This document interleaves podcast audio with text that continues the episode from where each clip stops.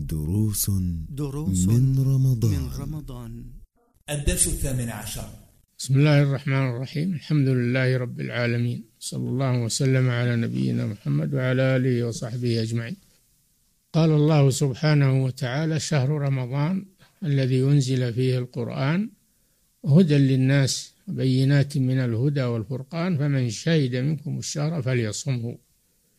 ومن كان مريضا أو على سفر فعدة من أيام أخرى فالمسلم إذا دخل شهر رمضان إن كان حاضرا مقيما ليس مريضا يطيق الصيام فإنه يصوم أداء.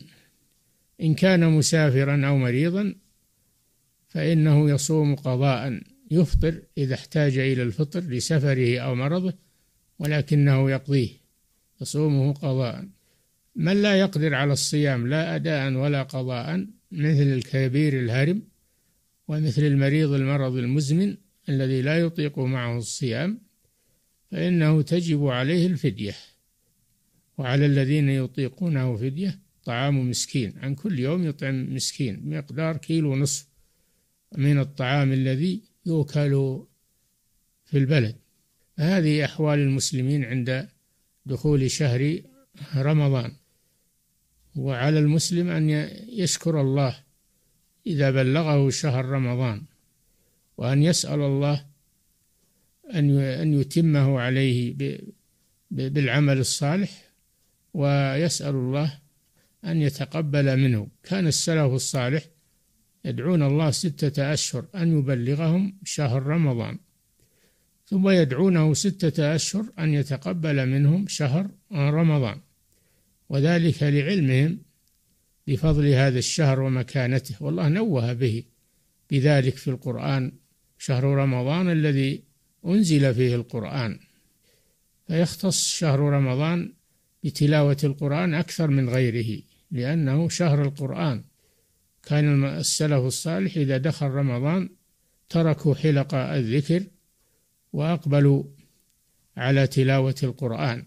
جاءوا بالمصاحف وأقبلوا على تلاوة القرآن في شهر رمضان. كذلك مما يختص به شهر رمضان صلاة التراويح القيام. قال صلى الله عليه وسلم من قام مع الإمام حتى ينصرف كتب له قيام الليلة وكذلك مما يختص به شهر رمضان فرضية الصيام فمن شهد منكم الشهر فليصم. هذا ركن من أركان الإسلام. الصيام هو الركن الرابع من أركان الإسلام. فمن شهد منكم الشهر فليصمه. ومما يختص به شهر رمضان قيام رمضان. قال صلى الله عليه وسلم من قام رمضان إيمانا واحتسابا غفر له ما تقدم من ذنبه. في حديث آخر مع من قام مع الإمام حتى ينصرف كتب له قيام ليلة. والقيام هنا يكون بصلاة التراويح مع الإمام في المساجد لأنها شعيرة تعلن في المساجد فيصلونها جماعة. كما صلوها مع النبي صلى الله عليه وسلم ليالي من رمضان.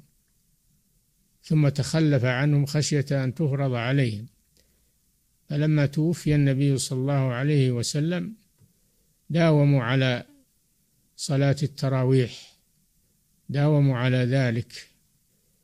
كانوا يصلونها مع الإمام في المساجد ويعلنون ذلك لأنه شعيرة من شعائر الإسلام فلا يتهاون بصلاة التراويح ويقال إنها نافلة. أنت بحاجة إلى النافلة.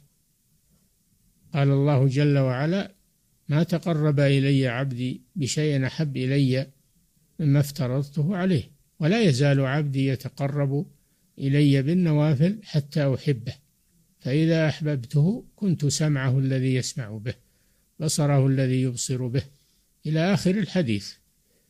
النوافل لها قيمة عند الله سبحانه وتعالى لكن بعد أداء الفرائض. ومنها تكمل الفرائض إذا حصل فيها نقص. ومن ذا الذي يكفل لنفسه أنه أدى الفرائض بالتمام النقص لازم لنا. ونستغفر الله. ولكن المسلم يكثر من النوافل ولا سيما صلاة القيام في رمضان. فيحرص المسلم على ذلك شارك المسلمين في إحياء ذكر الله في المساجد الصلاة مع المسلمين مع الإمام حتى ينصرف. ولا نضيع هذا الفضل العظيم بإعطاء نفوسنا ما تشتهي في الاستراحات وفي آه، الجلسات وفي آه، المضحكات والمرفهات. علينا أن أن نحترم شهر رمضان وأن نستغله لأنفسنا لأنه موسم عظيم يمر علينا في حياتنا كل سنة. علينا أن نحافظ عليه وأن نتطلع لثوابه وأجره وأن نحترمه غاية الاحترام. هذا هو الواجب على المسلم في شهر رمضان.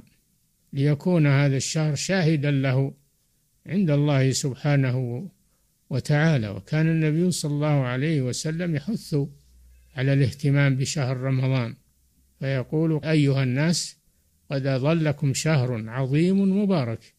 يعني شهر رمضان كاد أن يدخل عليكم ليستعدوا له ويستغلوه في عبادة الله عز وجل. المفروضة والمستحبة هذا هو شأن المسلم في رمضان. وليس شهر رمضان شهر لشحن البطون بالأكل والشرب والمشتهيات وجلب المشتريات الكثيرة. يقال هذه مقاضي رمضان. رمضان ليس شهرا للأكل والشرب إنما هو شهر للصيام والعبادة والقيام والصيام. نعطيه حقه. في ذلك. فعلينا أن نتذكر هذا وأن نحترم رمضان وأن نستغله لأنفسنا بطاعة الله سبحانه وتعالى. وفق الله الجميع لما يحب ويرضى. صلى الله وسلم على نبينا محمد على آله وأصحابه أجمعين.